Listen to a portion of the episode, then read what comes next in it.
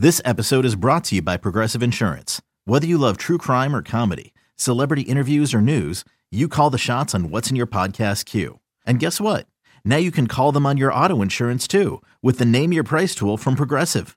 It works just the way it sounds. You tell Progressive how much you want to pay for car insurance, and they'll show you coverage options that fit your budget. Get your quote today at progressive.com to join the over 28 million drivers who trust Progressive. Progressive Casualty Insurance Company and Affiliates. Price and coverage match limited by state law. Hiring for your small business? If you're not looking for professionals on LinkedIn, you're looking in the wrong place. That's like looking for your car keys in a fish tank. LinkedIn helps you hire professionals you can't find anywhere else, even those who aren't actively searching for a new job but might be open to the perfect role. In a given month, over 70% of LinkedIn users don't even visit other leading job sites. So start looking in the right place. With LinkedIn, you can hire professionals like a professional. Post your free job on linkedin.com slash recommend today.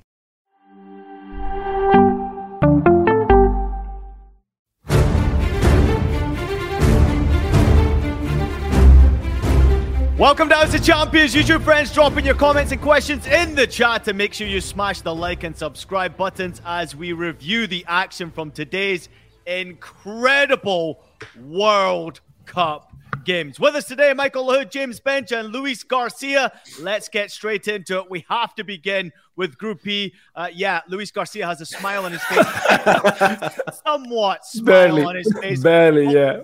Overall, Lucho, I mean, that was a crazy day to see Germany going out, Japan moving on. You'll be happy that Spain also move on, even though they lost the game.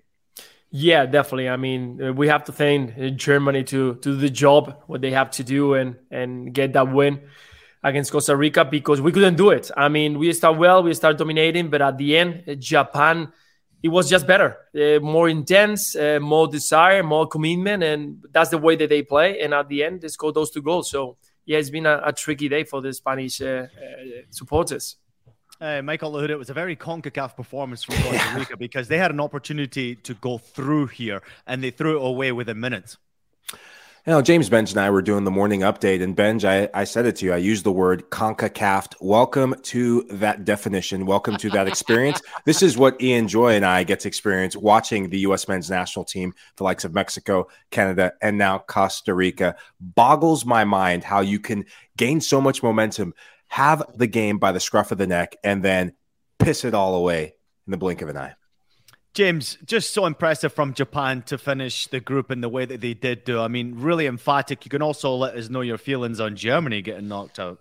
Wow. Oh, well, I mean, look, I'm a, I'm an Englishman. My feelings on Germany getting knocked out are this is fantastic. I mean, well, that that that's maybe not true. Um, certainly, a World Cup is always better with Germany in the knockout stages, but not at the expense of this Japan team because I love them. I love what they're doing. Um, Hajime Moriyasu, the, the coach that's just sort of decided, like, actually, you don't need to bother playing in the first half. We'll just win it in the second half. It, it, was phenomenal. The energy they brought, you know, those Spanish players, Unai Simon, they'd look so comfortable even when the pressure came before. But then Japan ratcheted it up five, six levels. And for, for five minutes, Spain had no answer.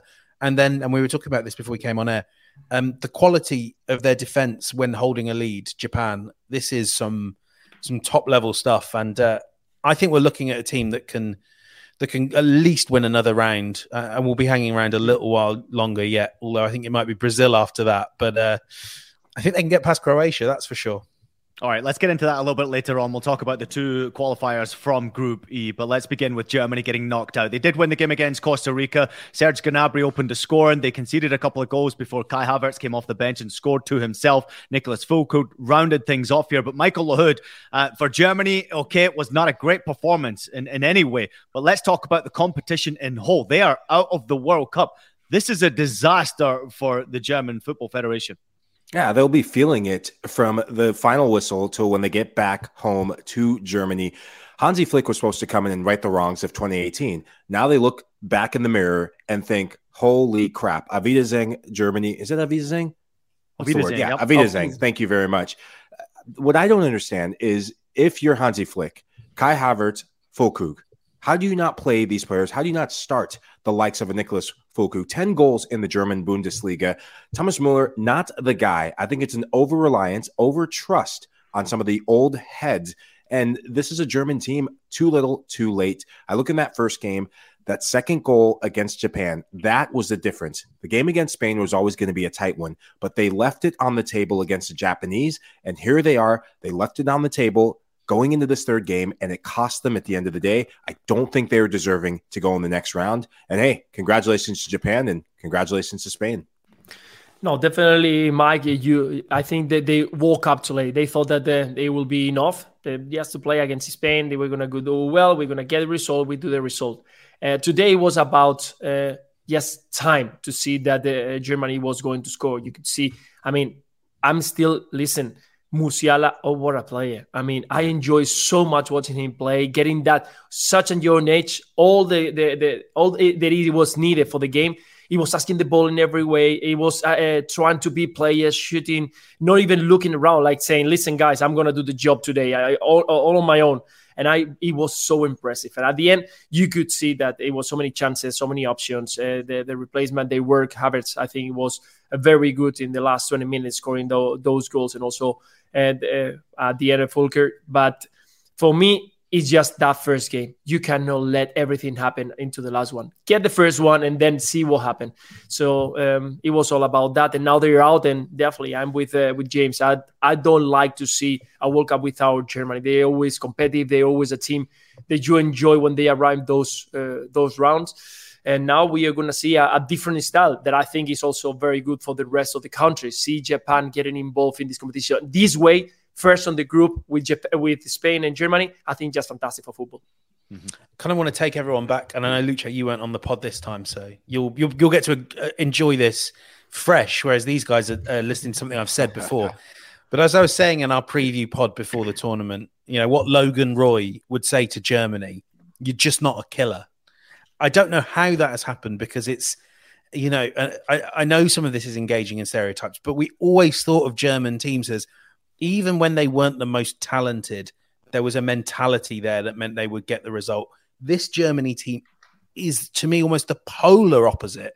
The yes. talent is there. We saw it in the second half against Spain, where they they responded really well. We saw it before Japan equalized.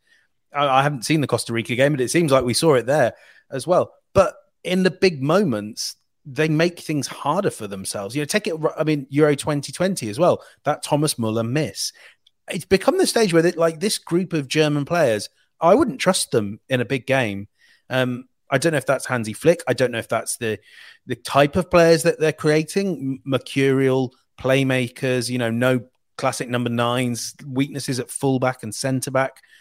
I don't know if that's kind of translates into a mentality thing, but whatever it is, I think that is that's what the the DFB uh, have to look at over the next two years because the talent's there, but they're about to host the Euros, and I don't know if they'd be able to cope with that pressure. Listen, that's a great comment, James. You talk about the mentality, uh, and it's 100% spot on when it comes to Germany. Also, with the physicality, also with the talent when it comes to being killers out there on the pitch. There are a lot of talent there, sprinkled everywhere, and we we enjoy watching Musiala today. Sometimes a bit selfish, but that's okay. He's a young boy. But outside of that, you know, where is that killer instinct from the players that you should be relying on? Didn't see it from Serge Gnabry too much in this competition. Didn't right. see it from Leroy Sané in this competition. Saw absolutely nothing from Thomas Muller in this competition, mm-hmm. which is a massive disappointment. But that's not the big point for me. The big point for me is the lack of quality when it comes to 11 players on the pitch. Normally, I'm used to seeing competition for places with Germany. This Germany doesn't have that. They don't have the competition in many positions. If you look at the centre back position, you're having to bring in obviously Rudiger. We know he's one of the best defenders out there. Certainly aggressive. Certainly can be a discipline issue, but he's still one of the best defenders out there. Who you got next to him? Niklas Süle who's coming to the end of his career. He moved away from Bayern Munich because of the pressure, wants to be at Borussia Dortmund in cruise control in his career. You move then Joshua Kimmich to a right back position. You bring in Raum into a left back position. I know he made a move to Leipzig recently, but not the best left back. The quality's just not there defensively. And then when you have a goalkeeper who makes a couple of errors in a big game like this, you mm. will be punished. I think Germany will have to go back to the drawing board. Now, when I first moved over to Germany to Hamburg, it was just after the, the, the 2002 World Cup. And obviously, they, they, they were desperately disappointed. They then invested a ton of money in the youth product. In 2014 was the result of all that investment back into the youth game, getting better players, getting more competition for places. Watch out for the Bundesliga when it comes to rules and regulations for foreigners coming into their league. They have been relaxed for years and years and years, and more teams are spending money on foreigners because maybe they get you know more for their money, more branding and Japanese like players. That. A lot yeah, of Japanese yeah. players. Well, great point. You know, the, the, winning goal from the Japanese player plays for Fortuna Düsseldorf in the second Bundesliga. I mean, you are seeing a lot of um, foreign imports coming into the Bundesliga having success and really improving their own game, where the German national team is really struggling with uh, the quality, in my opinion, as a battle for places. Uh, that is my rant over. James, what are your thoughts on that? I mean, what's, what's quite interesting though is that that's almost the argument, kind of going back to when Lucho, when you were playing in the Premier League, I'm sure you remember a lot of kind of people were saying there's not enough English talent in the league. Mm-hmm. And, you know, people like Luis Garcia are stealing opportunities from our young English players. But almost the more open the Premier League's been, the better the, the better the English players have become because you have to fight to compete at, at the very highest level. I almost wonder if I know it's it's not quite as insular as as England or maybe even as Italy, but I think some of these some of these players in the Germany squad, more of them, would benefit from from playing further abroad, from coming to the Premier League. A lot of it is Bayern Munich and Borussia Dortmund. And I think, mm. kind of as Bayern does, so does the German national team. This Bayern team, you know, we've actually seen those. You, as you off, as you said earlier in the season, we saw those weaknesses in the Bundesliga, a slight a slight bristleness to them. And I think that has translated to the international stage. Yeah, James, we were talking about that with the Mexican national team. Mm. That's uh, the difference between a competitive national team and a, a, just domestic national team, if we can call it this way. When you are full, you got a, a squad full of uh, 18 players that they are playing, for example, in La Liga you don't have the different expertise that you're mm. going to learn, the different um, uh, ways of play that you can get when you play in the Premier League, in the Bundesliga, in the Calcio. So at the end, that's the difference. You need that. You need to have your own teams, your Spanish players or German players in this occasion playing abroad, playing in, in in England, playing in La Liga, playing in Italy, because they will bring that different styles of play to your team. They will have different expertise, different abilities, and that's going to make a more competitive team. So we talked about that uh, uh, with Mexico, and I think it's what is happening with this. Uh, uh, German national team. When you got that, you're not going to be successful. You need different style of play when I look at this German national team and I look at the demeanor of Hansi Flick going into this World Cup, going into that first game, I think a, a bit of overconfidence because that first half, that first 50 minutes, it was one way traffic. They were rolling out the carpet and really passing the ball along, passing it in the box. Maybe should have shot the ball earlier, maybe made the extra pass. They weren't bothered. Then they get punched in the mouth. And really, their first sense of, was it uh, what's the word I'm looking for? The first sense of let's say conflict, the first sense of trouble that they have to face at a World Cup at a major tournament with a group that didn't stack up, that didn't have the guts and the mettle to well, Don't forget they got put out in the group stage last World Cup as well. Yeah, yeah, that's true. But I mean, with Hansi Flick, he looked shell shocked once that Jap- Japanese second goal went in, didn't have a response, and then it was scrambling. Then it becomes do you go with the trusted Bayern Munich players that you know, or do you go with players? I, I see this throughout the World Cup. Do you go with the players, the old heads, the old guard, the players that you know, or do you go with players that are in form? The fact that Nicholas Füllkrug, when you have a striker who scores a goal in a massive game that gets you to that last game, how you do not play him, start him earlier, get him on the field earlier, that is on the manager. That is a coaching decision. And those are the things yeah, that cost you in the major they, they won this game though, Mike, right? I don't think it was really a problem winning this game. They were they were in trouble a little bit in this game, obviously with Costa Rica taking the lead, but you know, they still won the game at the end of the day. I think that's the whole group stage in general, just you know, not but getting my, the job done in general. But my point goes back to that. You have a you have a striker who's the third, he's tied third in the Bundesliga for goals. You need a yeah, striker. Is, is he really good enough for, for the German national team? Is he really he's good enough good. for the German national shown, team? He's shown he's good enough for the German national team. Not for me. With what he's done in the World Cup, you, are looking at you're looking at players in the, your domestic league, right? Majority of these players are in your domestic league, and when you need a goal, you brought him in late because Timo Werner is not playing or was injured. I think you got to give him more of a chance than you did earlier in the games.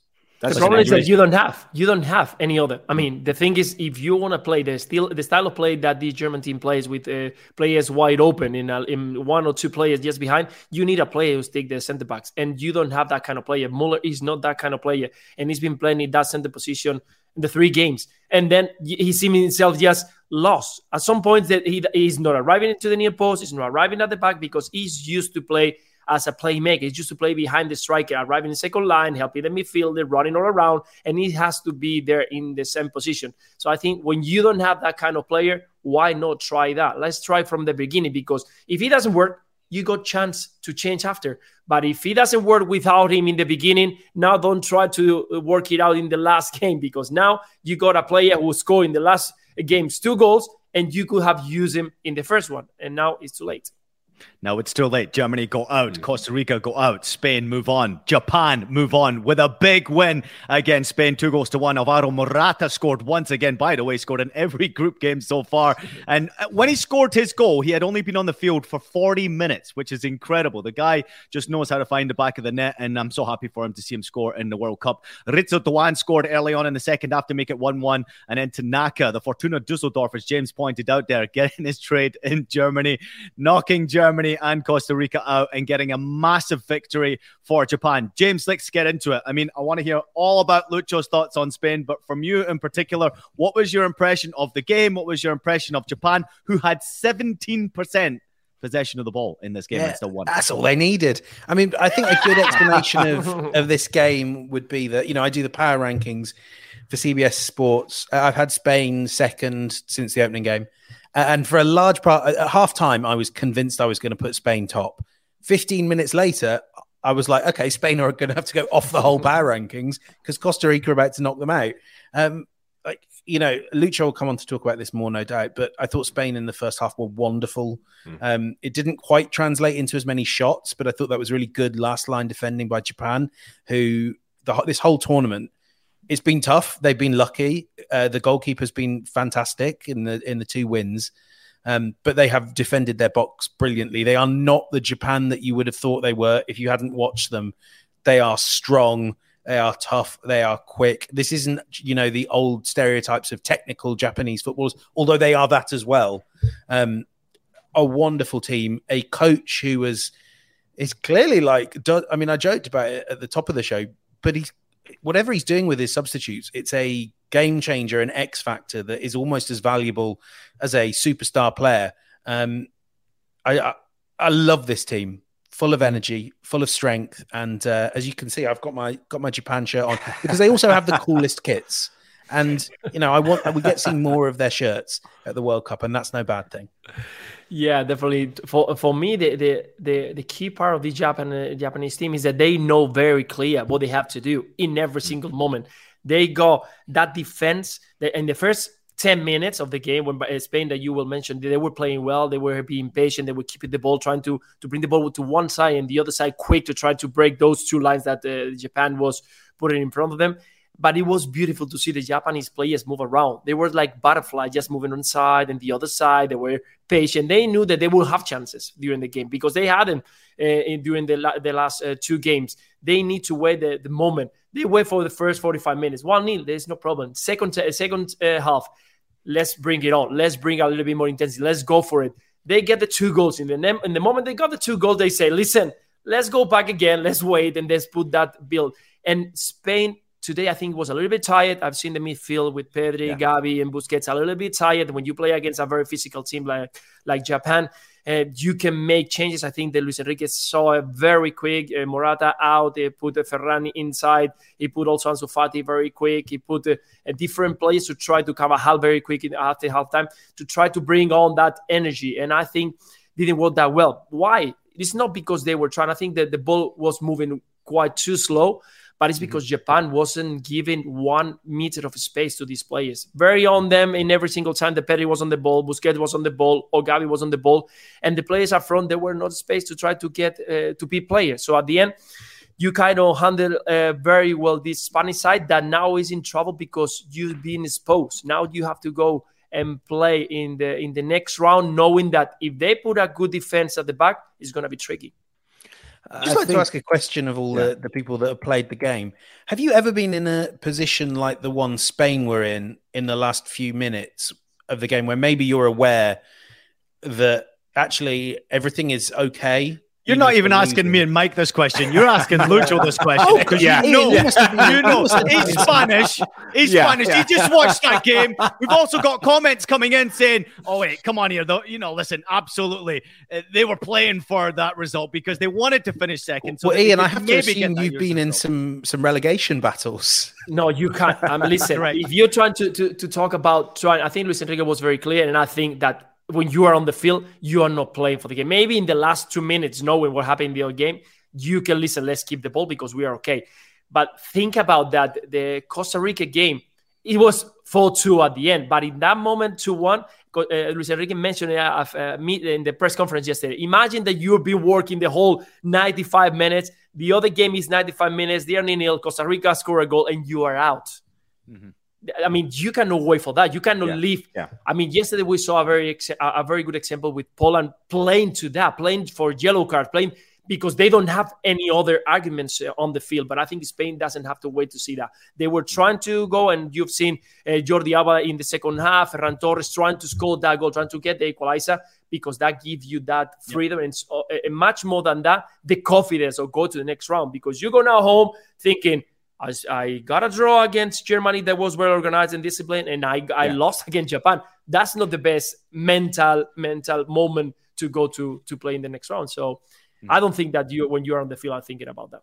Yeah, you have to seize destiny in your own hands. The Spanish national team, they did that in the first two games. Disappointing result to give up uh, lead against Germany. But if you have one eye on the other game, you're not doing your job on the field, which leads me to this about Japan. I think Spain got baited into what Germany got baited into the lack of that second goal. The tiki taka, yes, it's a beautiful thing, but Japan's manager, he is willing to try something. Yes, Hansi Flick, I'm talking to you. He is willing to put players out there that do make a difference and not stand by players that aren't making a difference. I think Doan, I mean, this guy plays for Freiburg. He's a good player. He puts him on immediate impact. Mitoma plays for Brighton, puts him on. Uh, take you back to that Germany game. Mitoma had a hand in the ball to Minamino on the first goal that sets up the equalizer. These are players that you can now trust if you're Japan, if you're a manager. You know who your go to players are, that if you need a bit of uptick in energy, you put them on the field to make a difference. And, and I think this is a Japanese team. I agree with you, Benge, that I think they have a bit more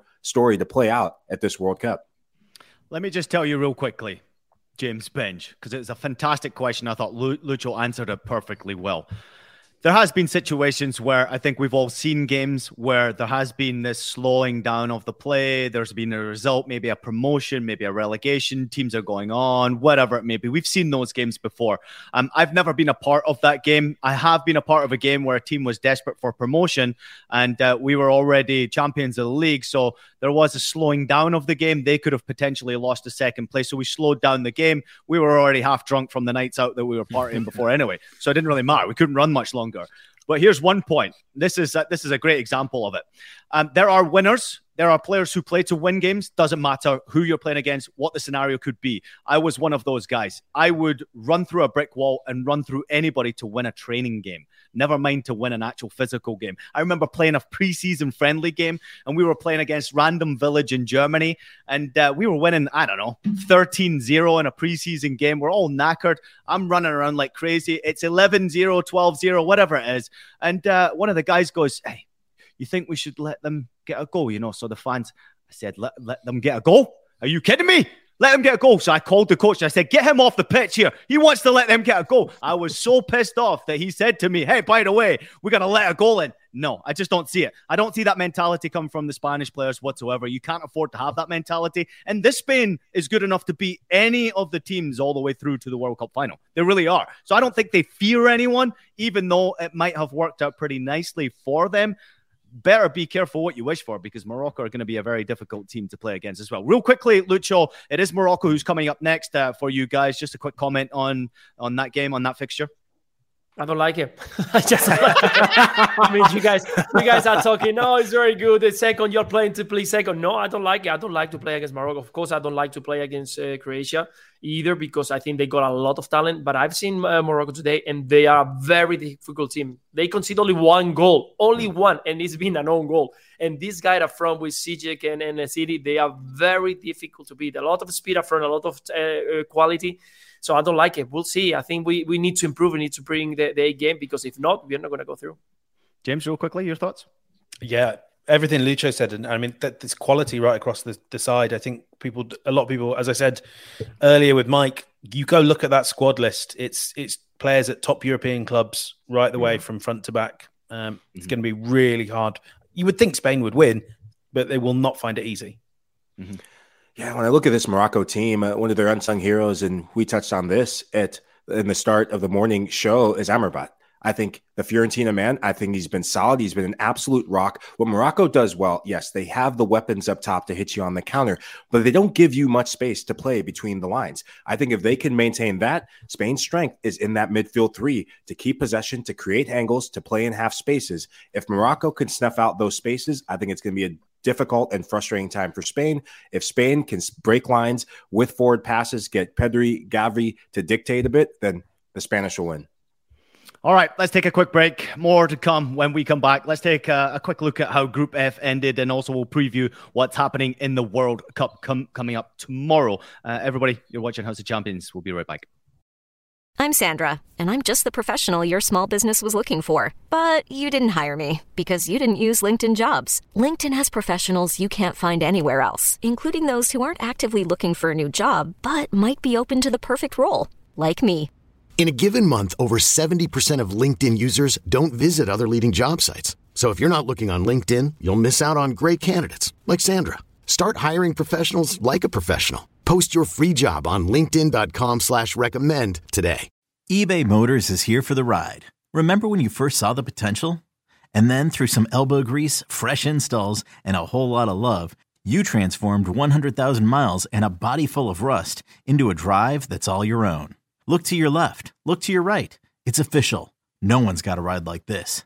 There's nothing else that sounds like, feels like, or looks like the set of wheels in your garage. With over 122 million parts, you can make sure your number one ride or die stays running smoothly. So there's no limit to how far you can take it.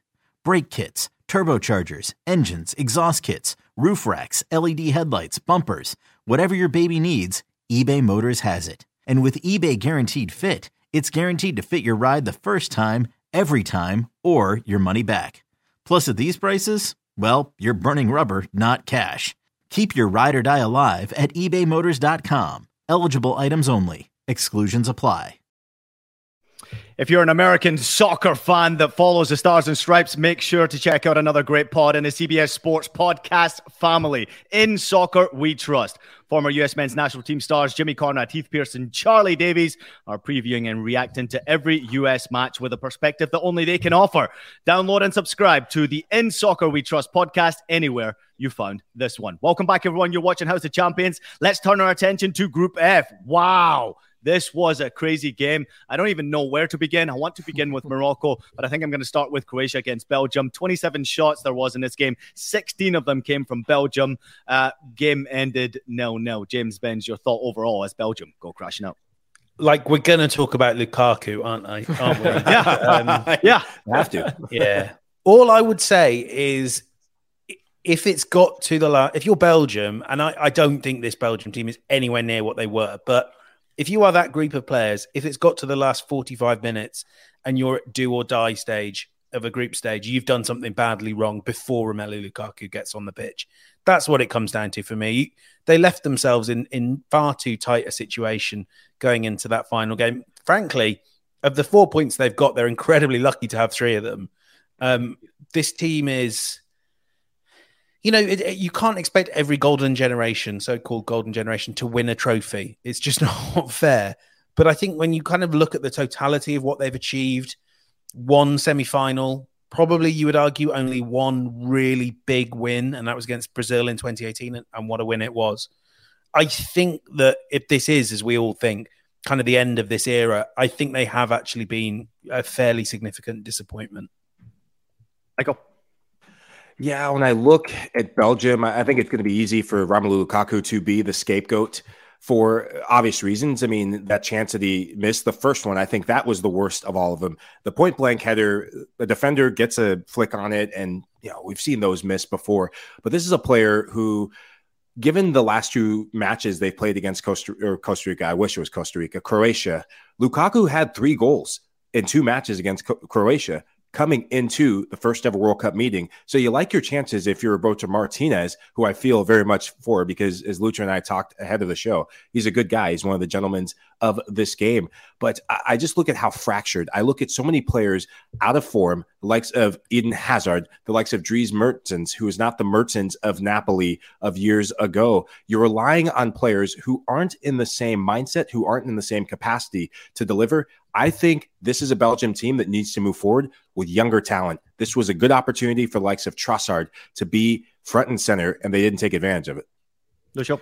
Listen, let me let me let me say something about. We're talking about Lukaku. They come in, he, he makes quite a few mistakes, but um, uh, Batshuayi played the first two games, didn't he? And he scored goals. Mm-hmm. How is possible that a player who is played, I mean, that you gave him the confidence the first one and second one game that he scored for you, even though that I think they wasn't the best games for him. I think that we we still missing a lot from him, but we don't see it. You don't see it. You need a goal, only one goal, and you don't see the top scorer of your team. Uh, you are listening that Trossard should play up front, so you bring it on but these are things that I still don't understand. That's why probably I'm never going to be a manager. When I'm outside and I'm trying to think about, listen, what would I do? And I see that I'm so far away from, from the decisions that, for example, Roberto Martinez, that he's been coaching for quite a while. And on the field, I'm surprised. I'm just surprised because you need a team. The team was wide open. And they they were receiving so many contacts. In the last five, uh, 15 minutes, you just bring everything. I mean, just bring the keeper because you need only one goal. And I didn't see that desperation. I didn't see that desire of this Belgian team. They were just trying, uh, missing chances, another chance, and I didn't see the regret, you know, or the, the, the pain of listen. I you could see uh, Lukaku just a line and the other players just going back, no, no intensity, no kind of. Uh, uh, I will say in Spain, will say they don't have um, blood on the veins. They got milk, they call it this way. So water. because you don't see, yeah, water, you don't see that reaction that, listen, guys, you are playing for going through in the World Cup and you only need one goal and you are not even creating that opportunity for someone, some, someone of the players. So, yeah, Lukaku missed the chance because he's the striker, he's the player who is at the up front but I didn't see much from excuse me from the other ones. I didn't see yeah. De Bruyne has been somewhere there, but no Mertens, no Carrasco. Carrasco should be mm. one of the key players of this team, and he's not even close to that. Great point as well. And you almost saw the blood boiling a little bit from Lukaku as well at the end of the game when he recognized the opportunities that, that he did miss. Uh, here's a couple of statistics. Um, Belgium failed to progress from the group stage of a major tournament, World Cup or Euros, for the first time in the 21st century. The 22 World Cup being their sixth tournament over that period. Um, Romelu Lukaku, a couple of stats for you 54 minutes played, five shots, four big chances, four big chances missed, two shots on target no goals. Again, fitness levels you would have to question for Romelu Lukaku. Let's turn our attention to Croatia. I mean, they got the job done here, but Croatia look like they're not necessarily the Croatia that we have witnessed in previous major tournaments, certainly the 2018 World Cup. Um, James, what's your thoughts overall on Croatia in particular as to how they progress? And it's a big game for them coming up next because they they really are up against it. Yeah, I mean, you you kind of are willing the the old guard to to creep back into life, and th- there have been moments but you know, I mean, the, the, I have two thoughts. One, just go Gvardiol, what a player! Yeah. He, I mean, he yeah. kind of twenty years old. yeah. yeah, he's the next superstar defender, and at moments it kind of felt like it was him against the entire Belgian attack. The other thing, I mean, there's a clear thing here, clear bit of advice for anyone that comes up against Croatia. The only time we've seen them play well this tournament was when they were all offended because John Herdman had said something totally reasonable to his players. I mean, I would think it is, you know, we're going to go out like you say to your players, if we play like this again, we're going to beat the the opposition. I'm sure you guys heard that hundreds of thousands of times in the dressing room. I used to say it. I bet you did because it's totally normal. But Croatia, who have the thinnest skins in world football, seem to have got as offended by this as they did by England singing a song at the 2018 World Cup. So, Hajime Moriyasu, my big tip for you: don't say anything. Just they will get offended. You just if anyone asks you a question They're about too Croatia, nice, James. There's not a I worry about fans saying that. They're too nice. Garland them with praise, and you'll destroy them because. Uh, unless they've got some insult that they feel like they're playing against, they're not the same team they were. Yeah, the, watching this match, yes, Belgium because of the desperation that they were under, they created chances and, and should have scored, should have taken the lead. But Croatia also created some chances, and it was down to the the experienced players. Uh, the likes of Luka Modric had two golden opportunities. Ivan Perisic, I think. This is the type of tournament, the World Cup, the international stage, that players like Ivan Perisic, uh, Kramaric, who was a factor in the 2018 World Cup, especially in the knockout round. I think those two players can be some of just the the linchpins for this Croatia team to will them forward to make a surprise run or get a surprise result in this knockout round. Kramaric, you're looking for a goal. I said it during the group stages. He is not an out and out striker. He's a player who can play anywhere along the front line. His best position is either as an attacking midfielder, as we saw in 2018, or as a winger, as we're seeing. He has the freedom to run anywhere, play in the pockets, make runs in behind. He has that extra bit of quality. If that midfield three, Luka Modric in particular, can find him running in behind, can get him in front of goal, he can get a goal for them in a big game like the game they have coming up. It's a great point because certainly when you go to the knockout stages, you, you, need big game players. You need players to step up. I mean, Lucho, you know that more than anybody else playing in knockout competition. You, you, need those big players. You need when you're in a pitch, and also you were you were one of them as well. That that players looked at to we need a bit of magic from you. We need that magic moment. I look at this Croatia side right now, and it's kind of frustrating to me because they look a bit tired. Sure, you can you can recognize they're they're a bit aged from where they were in 2018. Um, but I don't see that killer in them as well when it comes to attacking. There's no killer inside that penalty area. They're sort of hoping that they can score a goal. There's no real commitment knowing that they can score a goal. So that would concern me when they go up against a Japan side. Now you've watched Japan very closely against Spain. How can you beat Japan if you are Croatia going into that game? No, no chance at the moment. Uh, Ian, totally fantastic point. And uh, you can. We were talking before about Musiala. That he was even a little bit selfish on today's game. Got grab the ball. A few occasions he could have give the ball, but he was. He had the desire of going forward and trying to score. In this Croatian team, all the players that I've seen, Kramaric, Livaja, Perisic, Kovacic, Brozovic, Modric, all of them, they're assisting. They like to give the ball to the next player. They like to. They are not uh, uh goal scorers. They like to be in involved. They are playmakers. They can be very good on one on one. They can arrive in second line. They can, of course, be clinically there in front of the goal because of the quality, but they are not top scorers. They are not players who are going to score 20, 25 goals. And you need these kind of players when you arrive to this stage that you just mentioned because against Japan, you're, you're not going to have the 10 times that you have today uh, in front of the goal. You're going to have yeah. one, you're going to have two because they're not going to give you anything else. And if you don't have a player who can get that, you're going to be in trouble because this Japan team in a counter attack, and we've seen that today Croatia was very vulnerable at the bar with a lot of spaces. Thanks uh, that James just mentioned, Gvardiol was fantastic today. Yeah. They could be in a, in a big danger if, if they don't get those opportunities capitalized. Yeah, I think Croatia do have a player. They haven't utilized him as much. I think it's Bruno Petkovic. I've been crying out for this guy to come in. We've seen him play in the Champions League. He can be provider. He's got good feet when I watched Spain in the first half against Japan, Alvaro Morata having a focal point. Uh, Croatia have players who can cross the ball well. Ivan Perisic is a very good crosser of the ball. When you're a wide player and you pick your head up, the Japanese back line is not the tallest. And I think a player who can be vulnerable, Morata exposed it. It's Itakura. He plays in the Bundesliga. I think his positioning, I think he ball watches at times. The likes mm-hmm. of Bruno Petkovic, who can maybe reinvent his run, I think that could be a point of success for them if they want to get forward. Last point, real quickly. Obviously, we touched upon um, many things that have happened. It's been controversial, um, but at the end of the day, um, how would we rate Roberto Martinez's job that he has done at Belgium overall? We've talked about the lack of success lifting trophies here, but James, out of ten, what would you give it? Ten being dreadful and one being uh, ten being very successful, one being dreadful. What would you give it out of ten? Maybe like a four. It's hmm. tough. Like it's okay, it's good, and we have to remember, like Belgium don't do this normally. You know, they aren't a football superpower. But and I mean, like, let's assume it's all. It doesn't have to be over. Like, you know, Lukaku and and Courtois and De Bruyne could all come back for the Euros, but it just felt a bit, all felt a little bit insubstantial. Like they were the kings of the group stages, but actually faltered too often in the knockout rounds. And like I was saying earlier, if you go through like the teams they've beaten in the knockout rounds, Brazil is the only one that stands out that one occasion. it's you know it was the, the defenders were always a little bit too old compared to the midfielders. There were never any good fullbacks.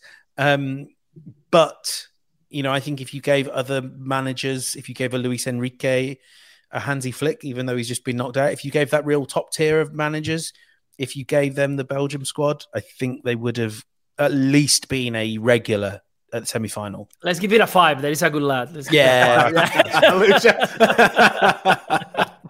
that was all I was looking for. I was yeah, just looking yeah. for the James Benge hot take right there. I was thinking he was going to say, you know, six. You know, thinking yeah, six is pretty too. bad. Yeah, no. four. Get out of here. You're fired.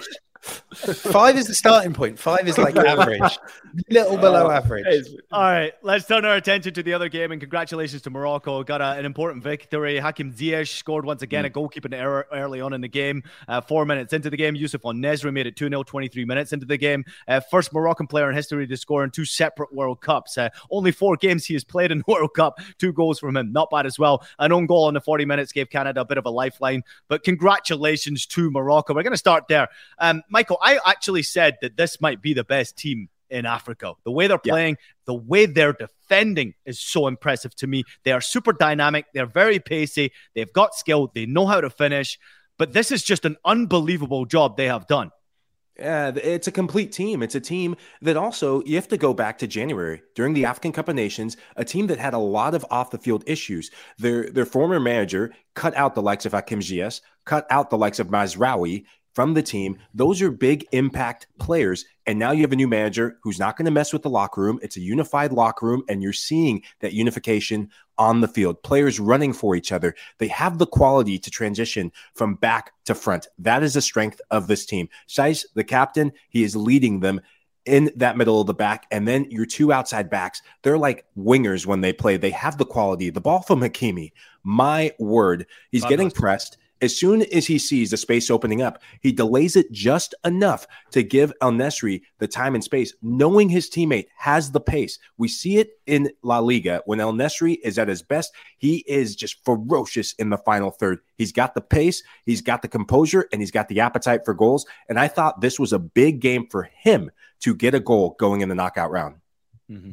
Can I talk briefly about Canada? Because one, we didn't really hit them in the earlier pod, but mm-hmm. also they feel like a team that have been quite harshly done by just by the nature of results. I think they will have learned a huge amount from this tournament, and it's a been a really successful cycle for them. And I think you have to judge these things in cycles. But um, I, I, mean, really, a, a, great addition to the World Cup. I have to say, I think they're going to be magnificent hosts uh, in, in, four years' time. Um, and players like Alphonso Davies, Jonathan David are only going to go from strength to strength. This was a tough game for them. I think everyone that's been in this situation, you, you just want to get home, don't you? I think they must have built mm. it up so much in their heads. Mm. But um, yeah, can we give some love to Canada because uh, you know they're our neighbours? Well, not mine. Now, to, be, to be honest, they, have been a joy to watch. The yeah. problem is mm. that there's been if if the supporters are happy, if the people outside is they are saying that, oh yes, guys, you you you gave us what we want, you know that you're in trouble. Then probably the manager is not very happy because you know that you've been exposed many many times. Uh, they make so many mistakes at the bar. They let, let a lot of spaces that the other team can uh, use on their advantage, and I think that that's been the problem. That not having the experience that in the World Cup, have a look what they are the teams that they are going through. Teams that they are very disciplined, organized at the back, and then they got the quality up front. And yeah, they got options because they got pace up front, they got a very good transition but at the back you cannot make the mistakes. Today, in a very important game, even though that you don't you're, you're not qualified, but getting a, a, good result even give you that confidence and at least getting something to your supporters and to yourself. You make the first mistake and then you you uh, quite open. Let's not forget that En-Nesyri scored of the goal. There was disallowed inside the box quite easily. The, sco- the goal that he scored is to talk about the center back and say, listen, guys, he's been running for quite a long distance. You have to stop him. They can he cannot get into the box and have a clear um, uh, shot. So at the end, it's a, it's a pity that we don't see anymore this kind of. Uh, but it's the way that it is the World Cup. You cannot allow so many so many mistakes that we've seen from Canada side. Some great comments coming in here. John C saying it's been great to see this tournament leveling out. UEFA always dominating is tiring right here. Paulo Scara saying that Croatia definitely does seem hypersensitive. And Richard Lee saying a lot of love from this podcast from Australia. Shout out to you. Congratulations to Australia going through. Richard also saying that German focus too much on the rainbow armband than playing football this tournament, which is why they lost. Certainly the numbers, the TV ratings in Germany were way, way down. Last comment coming in also from from Richard saying that Japan can beat Croatia. Great comments. And Martinez blew it.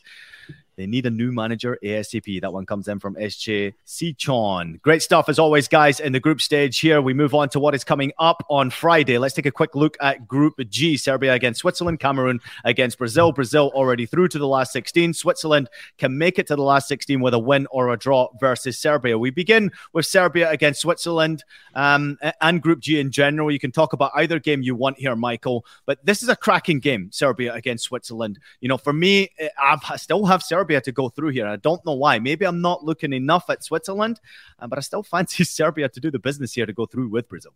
Yeah, it's hard to bet against them with their attack. You have Milinkovic Savic, top assist getter in Serie A, and quality finish in the last game. Mitrovic, though, this guy was billed to be the headliner. He is the real deal, doing it in the Prem, doing it against Cameroon. And I think this is the type of matchup that, that Mitrovic lives for. It's going to be a physical game. The Swiss, they sit in a deep block and they want to make it ugly. They want to grind it out. They want 1 0. That's going to favor the Swiss. Serbia, they have the firepower to get goals. Dusan Tadic as well. They have the attacking players. It's now managing the game. Against Cameroon, you're up 3 1. That game was done and dusted. But then they kept the high line. They kept pressing, pressing, pressing. And I think they need more balance in their tactics and how they defend to get through this game. Hmm. I'm disappointed in, in both of you, but especially in you, Ian, as a as a former fullback, that you should get so excited about Serbia's admittedly fantastic attack when Switzerland's defense is staring you right in the face. I mean, mm-hmm. look at what they did to Brazil. It took a brilliant goal and a deflection from Casemiro to beat this Swiss team, who, as as Mike said, they're hard to score against. But I, I would disagree that they are, you know, keep. I mean, they will play in a low block, but they're not. They're they're not going to just play for the one nils, especially this game. I mean, I don't want us to dive deep into Balkan history hour because we could be here all day. Mm. but if you have Granit Xhaka if you have, if he's fit, Xherdan Shaqiri, you know, native Kosovo Albanians coming up against uh, Serbia, the sparks flew when these two teams met in 2018. Um, there are going to be a few people there with a uh, with a bone to pick, and, and I think it's probably not wise to say much more than that before we uh, offend people. the concern is that Switzerland with the draw is is is okay. I mean, there it's very difficult to play against a team that is so good in defense, that is so strong and that is not going to be worried to go forward because uh, they, they make that very a commitment for them. It's something that they will wait, they will see, and set pieces can be dangerous. So I think that uh, Serbia has got too much talent up front. Uh, with Tadic, Kostic, players that we've been following, Mitrovic, players we've been following in Champs League, and they got so much talent. Those are the players that they will show up. They, those are the players that are uh, the ones who wants to be important in these kind of games where they is needed. So I still think that Serbia is going to do the job. I had them from the very beginning. It was one of my dark horses, and we'll see. I'm I'm, I'm concerned about this uh, Switzerland team that is very well organized at the back, but I still think that Serbia will do the job. Yeah, it's not often that you see a team that is bottom of the group going into match day three being a favorite. Yeah in the mm-hmm. betting odds to go through and also to win that game against second place Switzerland. Who you're right, James. I don't disrespect them whatsoever. I just have a feeling that Serbia are going to turn this game on. And you mentioned politics and Balkan politics. I think that's where it's going to come into play here because discipline in that game is going to be tremendously important. All right, we've got a couple of minutes left here. Let's turn our attention to Group H. It's Ghana against Uruguay, South Korea against Portugal. Um, obviously, Portugal through to the last 16. Ghana can make it to the last 16 with a win or a draw versus Uruguay.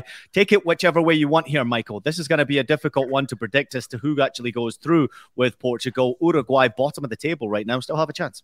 Ah, I got to go with my Black Stars. Ghana, Mohamed Kudus. Mohamed Kudus, Mohamed Kudus. This kid is flying. I love this kid. This is his time to shine. Uh, time to shine. I think he was saying time to shine from Kudus. now, now, that is a face that you just love to see. James Benge, take it away from here.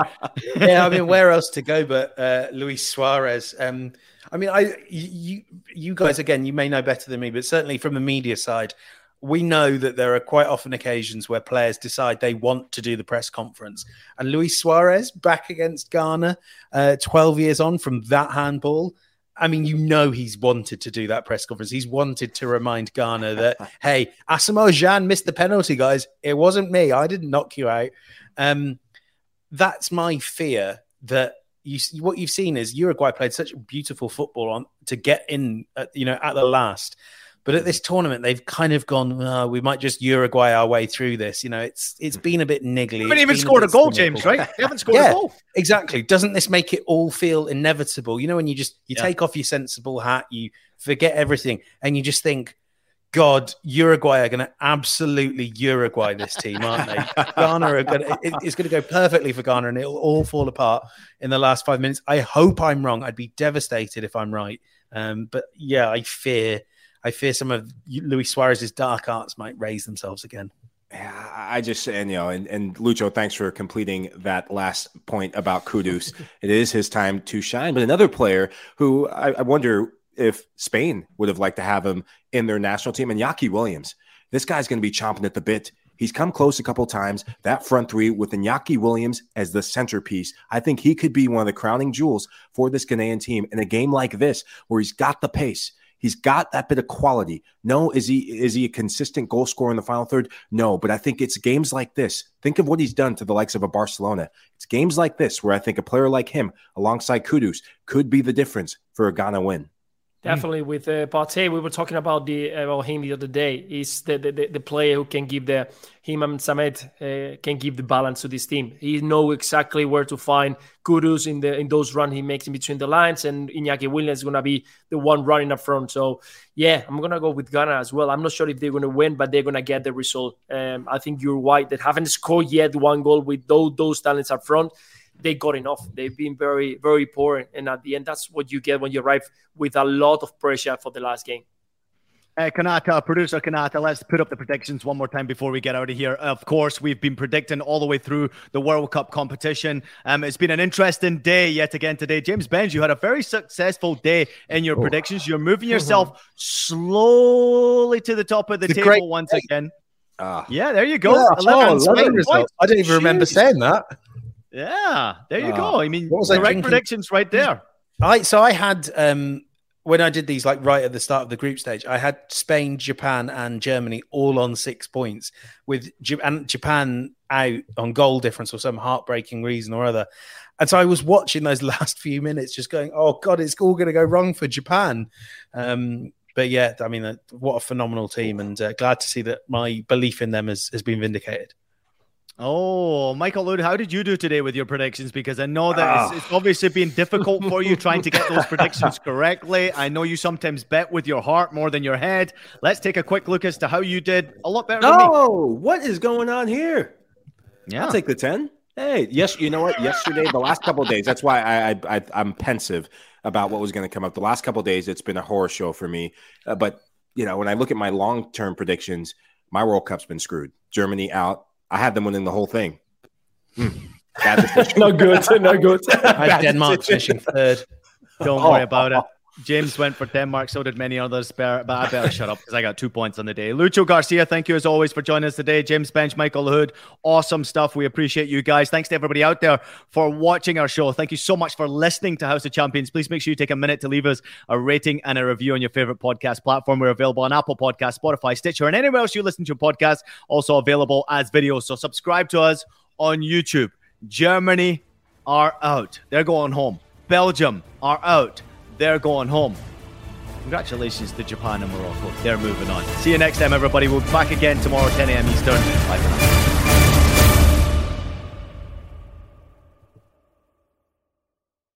now. Okay, picture this.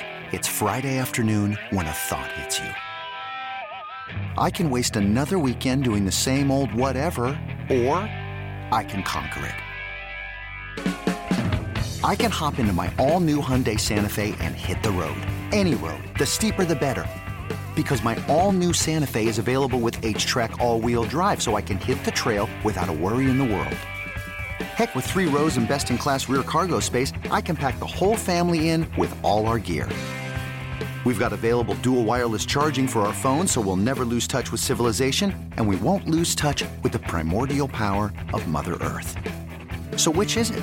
Waste the weekend or do something a little more epic? And conquer it in the all new Hyundai Santa Fe. Visit HyundaiUSA.com or call 562 for more details. Hyundai, there's joy in every journey.